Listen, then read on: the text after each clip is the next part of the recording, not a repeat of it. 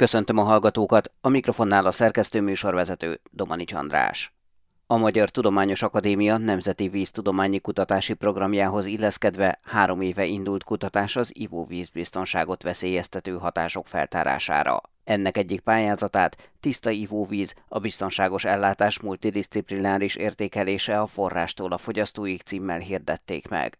A pályázat legújabb eredményeiről Varga Mártával, a Nemzeti Népegészségügyi Központ vízhigiénés szakértőjével beszélgettem. Ez a Tiszta Ivóvíz program egy NKFIH által támogatott nemzeti kiválósági program, amelynek konzorcium vezetője a Ötvös Orrán Kutató Hálózat Ökológiai Kutatóközpontja, tagjai pedig a Miskolci Egyetem, a Budapesti Műszaki és Gazdasági Egyetem, a Fővárosi Vízművek és a Nemzeti Népegészségügyi Központ. A projektnek az elsődleges célja az volt, hogy a budapesti parti szűrésű ivóvíz hálózatban az ivóvíz nyers vizétől, tehát a Dunától kezdve egészen a csapig felmérje bizonyos új szennyezők esetleges előfordulását, ennek a adatait, és ezt összevetve különböző meteorológiai és vízjárási változókkal ne csak a jelen állapotot tudjuk felmérni, hanem becsléseket tehessünk arra vonatkozóan is, hogy a jövőben milyen újonnan felmerülő kockázatokkal kell számolnunk, és hogyan tudjuk megvédeni a jelenlegi kiváló minőségű budapesti ivóvizet. A Duna vizét, a parti szűrési kutakat, az ivóvizet rendszeresen mérik, figyelik. Mik az új szennyezők, amikre most odafigyeltek? olyan anyagokat, illetve mikroorganizmusokat vizsgáltunk, amelyre nem terjed ki a rutin ivóvízvizsgálat. Ezek között szerepelnek különböző mikroszennyezők, gyógyszermaradványok, növényvédőszermaradványok, valamint antibiotikum rezisztens mikroorganizmusok, és elvégeztünk egy olyan átfogó mikrobiológiai közösség jellemző vizsgálatot is, amelyre a teljes baktérium bevonatról kaphatunk egy átfogó képet, illetve ennek a változásáról kaphatunk egy átfogó képet az egész vízellátó rendszerben. Milyen eredményt hozott a felmérés? Jelenleg még számos eredményünk kiértékelés alatt áll. Nemrégiben zárult le az az egyéves mintavételi sorozat, amelyel nem csak a pillanatnyi állapotot, hanem egy éves ingadozást és különböző szezonális, illetve vízjárás összefüggő tényezőket is vizsgáltunk, emiatt még csak részeredményeink vannak, de például a mikroszennyezők vonatkozásában elmondható, hogy a budapesti szakaszon a Duna nagy vízhozama miatt egy elég jelentős kigulással számoltunk, így a mikroszennyezők többsége nagyon alacsony, néhány nanogrammos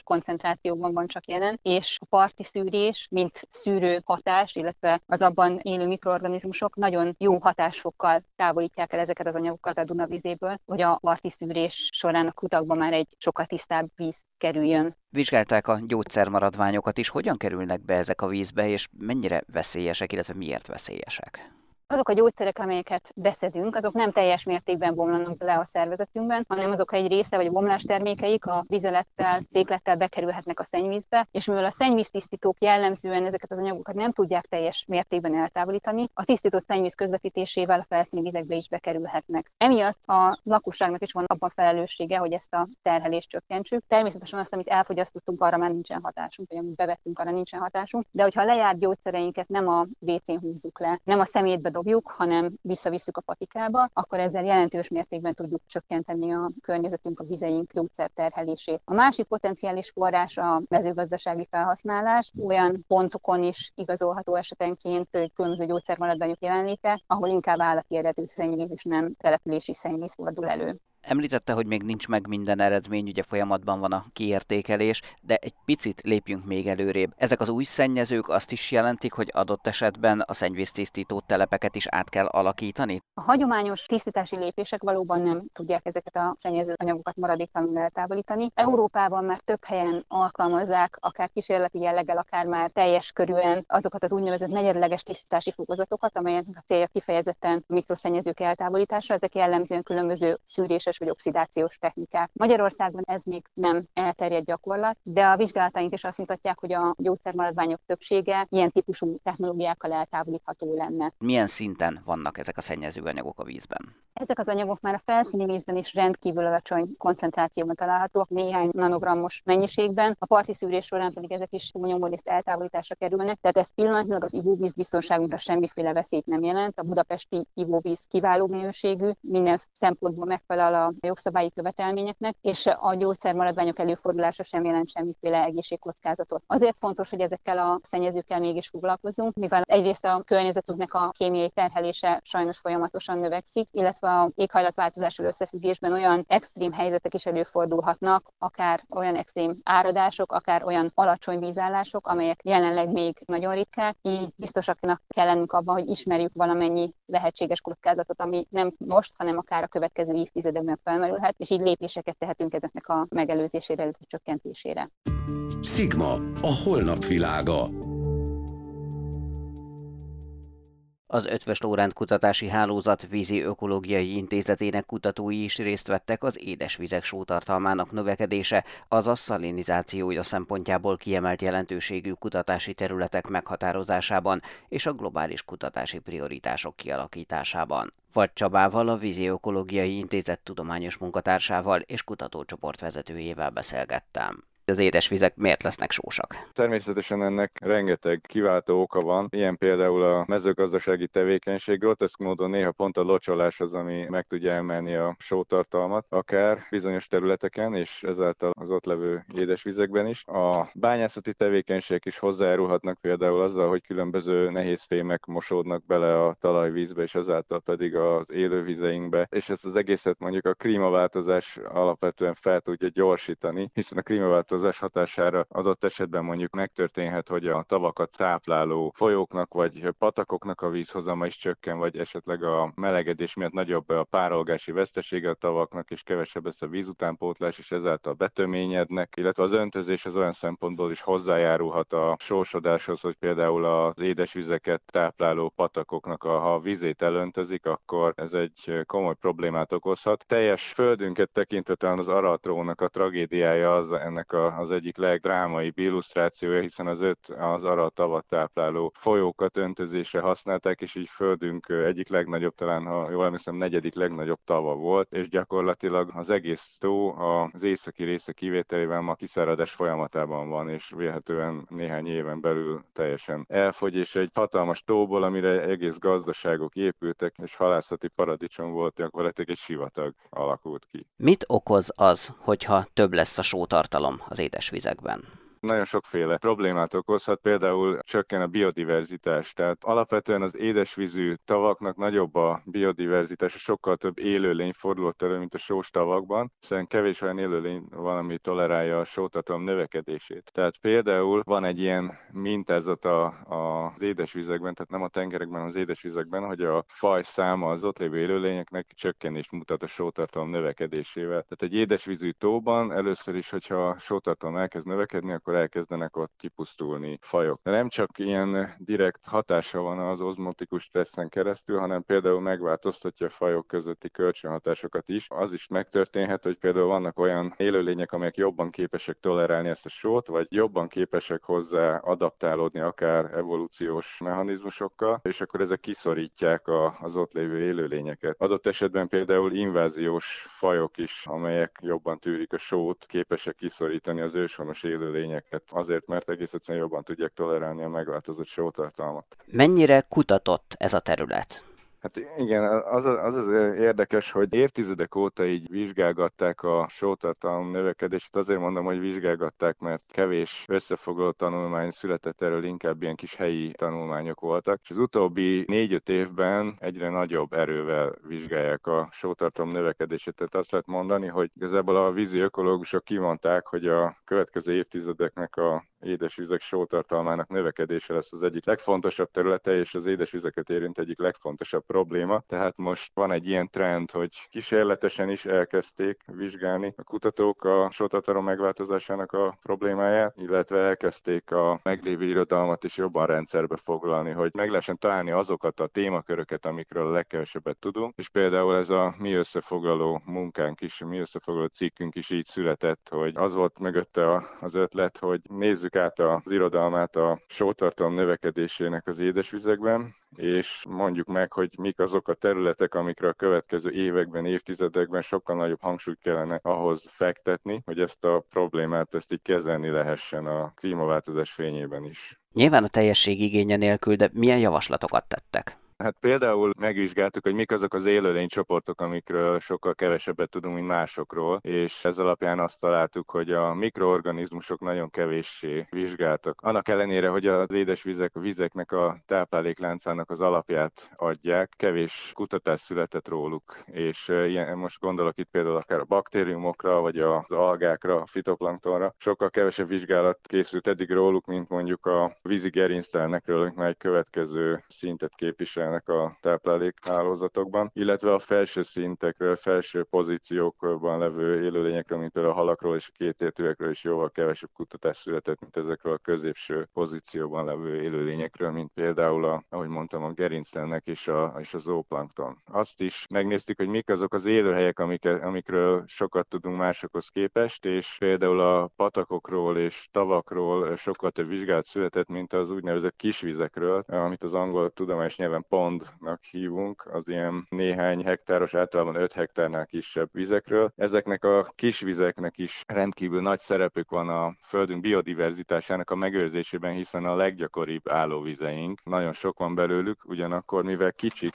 ezért nagyon hamar és tényleg drámaian meg tudnak változni rövid időn belül, akár hogyha hogyha mondjuk egy olyan szennyezés éri őket, ami megnöveli a sótartalmukat, vagy például a klímaváltozás hatására is sokkal hamarabb kiszáradnak, mint egy nagyobb tó. Tehát például ezek a kisvizek rendkívül alulkutatottak a sótartalom szempontjából. Akkor amit még ebben a kutatási programban javasoltunk, az az, hogy sokkal nagyobb hangsúlyt kellene fektetni például az időbeliségnek a vizsgálatára. Nagyon kevés olyan adatsor van, illetve ha van is, akkor nem annyira vannak ezek középpontban és kielemezve, ahol, ahol hosszú távon, akár évtizedeken keresztül vizsgálták azt, hogy egy-egy élőhelynek hogyan változott a sótartalma. Már pedig napjainkban a klímaváltozás és egyéb globális változásoknak a fényében rendkívül értékesek ezek az adatsorok, mert a segítségükkel gyakorlatilag előre tudjuk jelezni azt, hogy mondjuk egy másik élőhelyen várhatóan mi fog történni. Tehát ez is egy ilyen téma terület, az időbeli skála. Illetve ami még fontos az, hogy a térbeli skálát is olyan szempontból figyelembe kell venni, hogy például az ilyen állóvizeink, azok egymással egy hálózatot alkotnak, az élőlények ezek között vándorolnak, a gerinctelnek is akár, igazából az algákat is mondjuk a szél elfújja, vagy a madarak átviszik egyik tóból a másikba, és ezeket a vizeket tehát egy hálózatként kell vizsgálni. Ilyen vizsgálat is rendkívül kevés van, és ennek a hálózatnak gyakorlatilag az átjárhatóságát, tehát az, hogy a, a, az élőlények el tudjanak jutni egyikből a másikba, ezt is alapvetően befolyásolja a, a sótartalom, hiszen hogyha mondjuk egy hálózatban néhány tónak megemelkedik a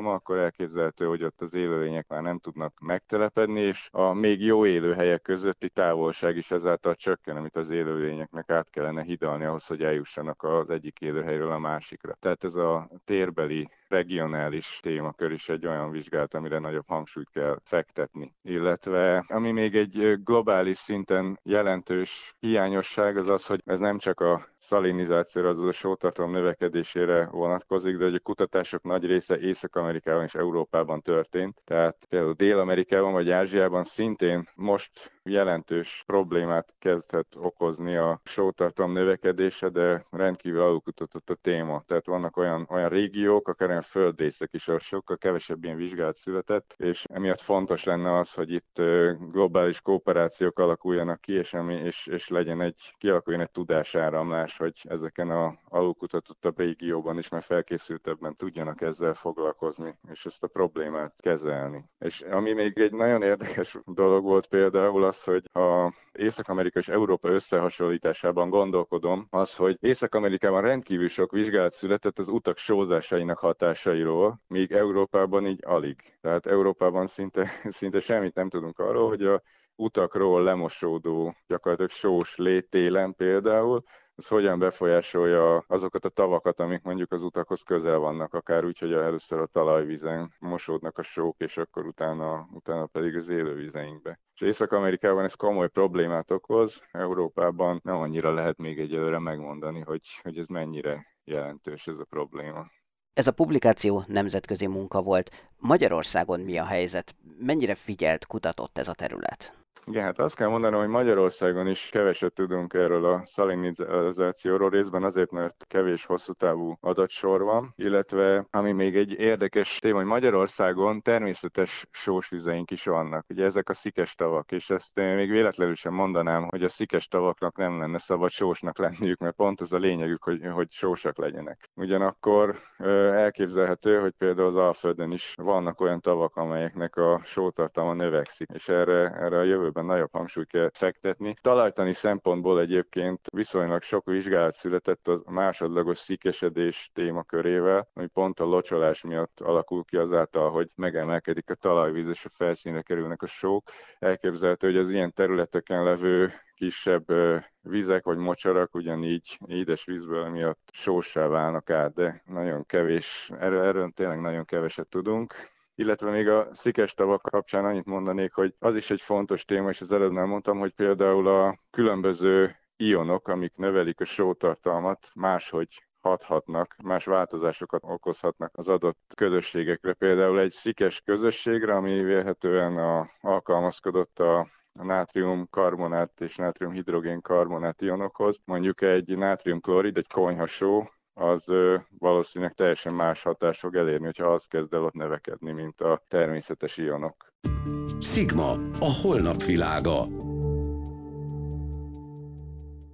Bernát Gábor az Ötvös Lórán Kutatási Hálózathoz tartozó Balatoni Limnológiai Kutatóintézet tudományos főmunkatársa és szerzőtársai egy nemzetközi szaklapban számoltak be a cianobaktériumok nitrogén felvételére irányuló vizsgálataik legújabb eredményeiről. A kutatók korszerű módszerekkel többek között a biológiában újnak számító nanosims tömegspektrometriával követték nyomon a cianobaktériumok nitrogén felvételét, illetve a nitrogénkötés módját és napszaki változását. Több olyan szén és nitrogén gazdálkodási mechanizmust sikerült feltárniuk, amelyek elősegítik a vizsgált egysejtűek sikerét a dinamikusan változó vízi környezetben. Bernát Gáborral beszélgettem. Földi élet szempontjából alapvető szerepet játszanak a fotoszintetizáló szervezetek, így a növények, algák és fotoszintetizáló baktériumok. Ők kötik meg a napfény energiák felhasználásával a légkör széndiokszidját és alakítják át szerves molekulákká végső soron biomasszává, és a tápláléklánc felsőbb szintjén élő szervezetek is ezt használják fel, köztünk ugye az ember is. Az élő szervezetekben nem csak a szén, hanem a, a nitrogén is fontos. E, gyakorlatilag a negyedik leggyakoribb olyan elem, ami, ami élő szervezetben előfordul, tehát egy, egy átlagos ember szervezetében is körülbelül 3 kg nitrogén található. A nitrogén fontos, viszont a, a környezetben korlátozottan hozzáférhető, legnagyobb mennyiségben a légkörben fordul elő, ahol ilyen kétformos molekulák formájában létezik, amikben a nitrogén atomok hármas kötéssel vannak egymáshoz kötve, amit roppant nehéz felbontani. Ennek ellenére vannak olyan élőlények, tehát például a a hüvelyes növények gyökerénél élő baktériumok, vagy pedig különféle fotoszintetizáló baktériumok, amik képesek a légkörű nitrogén megkötésére. És hát ők igen fontos szerepet játszanak a táplálékhálózatban, ugyanis ők szolgáltatják azt a nitrogént, amit, amit esetleg a táplálékhálózat más szintje levő élőnyek is a, a testükbe beépítenek vagy használnak. Hogyan vizsgálták most ezt a folyamatot? A nitrogén kötő baktériumok egy olyan enzimrendszert használnak, ez ugye nitrogénáz enzim, ami erre képes, viszont a, fotoszintézis által termelt oxigén erre a rendszerre nézve egy méreg. Tehát valamilyen folyton ezeknek a, a baktériumoknak a nitrogénkötés és a fotoszintézis, ami ugye a napfénykel hozzá, tehát nappal történik, szét kell választaniuk. Ez két módon történhet. Vannak olyan fonalaszcinobaktériumok, ahol ez helyileg történik szétválasztásra, tehát vannak olyan sejtek, amik inkább fotoszintetizálnak, és vannak olyan sejtek, amik pedig a nitrogén kötését felelnek. Továbbá vannak olyan egysejtű cinobaktériumok, amik ezt úgy választják szét, hogy nappal fotoszintetizálnak, és a nitrogén kötést éjszaka csinálják. Mi egy ilyen nagyon apró méretű, mint egy két mikron, tehát az, egy mikron az a milliméternek az ezer átmérjük sejteket vizsgáltunk, ahol eh, néztük a napi ciklusát a sejt eh, biokémiai folyamatainak, tehát magának a ciklusnak, oxigénfejlődés, nitrogénkötés, stb. És eh, néztük a, a szén és a nitrogén beépülését a sejtbe különféle módszerekkel. Ez egy nagyon érdekes történet, ez egy konferencia keretében történt, tehát konferenciákon általában előadások zajlanak, a kutatók a legfrissebb eredményeket pószereken mutatják be, stb. Ez egy olyan konferencia volt, ahol nem előadások zajlottak, hanem igen, híres nemzetközi résztvevők részvételével mérések, gondosan megtervezett mérések történtek, tehát itt ez annak idején egy cseh, Csehországon dolgoztam korábban, de volt, volt cseh munkahelyemen történt, ahol hát egy igen kiváló gárda jött össze, és hát kb. 40 különféle módszerrel vizsgáltuk ezt a jelenséget, és ezek közül a legérdekesebb az egy olyan módszer volt, ahol magákat a sejteket nehéz ionokkal, céziminokkal bombázták, aminek hatására onnan kiszabadultak különböző ionok, amik utána egy bonyolult rendszer segítségével befogásra kerültek, és gyakorlatilag elektron-mikroszkópus felbontásban tudtuk azt megnézni, hogy a különböző kémiai elemek mikor eh, és a sejten belül egész pontosan hová épülnek be. Ez tehát tulajdonképpen akár napszak függő is lehet? Ez abszolút napszak függő, tehát a szén megkötése, az, hogy a napfényenergia megkötésével nappal történik, azon belül is legnagyobb mennyiségben inkább a reggeli órákban. Utána ez, ez valamelyest a nap folyamán csökken, a nappali időszak vége felé a sejtek felkészülnek arra, hogy nekik éjszaka nitrogént kell majd kötniük, és éjszaka, annak is, hát ennél, ennél a baktérium fajtánál az éjszaka elején történik főleg a, a nitrogénkötés. Az egészben van egy kulcs momentum, az pedig az, hogy magának a nitrogénkötésnek van egyfajta e, energia szükséglete, tehát ugye, mint egy autóban ez is üzemanyag kell, ezt a sejtek úgy oldják meg, hogy nappal a fotoszintéz során termelt szerves anyag egy részét eltárolják arra, hogy az éjszaka folyamán ennek az energiának, ennek az üzemanyagnak a felhasználásával kötik majd meg a nitrogént. Mi a gyakorlati haszna ennek a tudásnak? Ugye ez, amit mi csinálunk, ez főleg alapkutatás, de gyakorlati alkalmazásokkal is kecsegtethet. Az egyik ilyen gyakorlati alkalmazás lehet az, hogy ezek a cianobaktériumok például eh, nitrogén eh, kötés mellett egyfajta melléktermékként például hidrogén termelnek, ami eh, potenciálisan akár a jövő üzemanyaga lehet, ugyanis, hogyha elégetjük, akkor ez egy karbon semleges dolog, ugyanis a, ugye a hidrogén elégetésekor nem keletkezik széndiokszid, ami a üvegházhatású gáz, hanem víz keletkezik, ami egy teljesen barátságos, normális anyag. Egyéb alkalmazások szintén lehetségesek, tehát magának az alga biomasszának a hasznosítása különböző módszerek, biodízel akár, hasznos olyan anyagok, amit utána később a kozmetikai ipar egyéb felhasználhatnak. Illetve mi itt a Balatoni Rimlői Kutatóintézetben részei vagyunk egy nemzeti laboratóriumnak, amely a klímaváltozás balatoni mikroorganizmusok hatását, a plankton hatását vizsgálja, és itt is hát fontos szempont az, hogy a környezet megváltozásával a Balatonban élő például algák hogyan reagálnak, és hát ez a fajta alapkutatás szintén hasznos lett abból a szempontból, hogy a, magát a, a baktérium, tehát a fotoszintézis baktériumnak az, az alkalmazkodását ezáltal jobban megérthetjük. Az eredményeket most publikálták, hogyan folytatódnak a kutatások, merre tovább?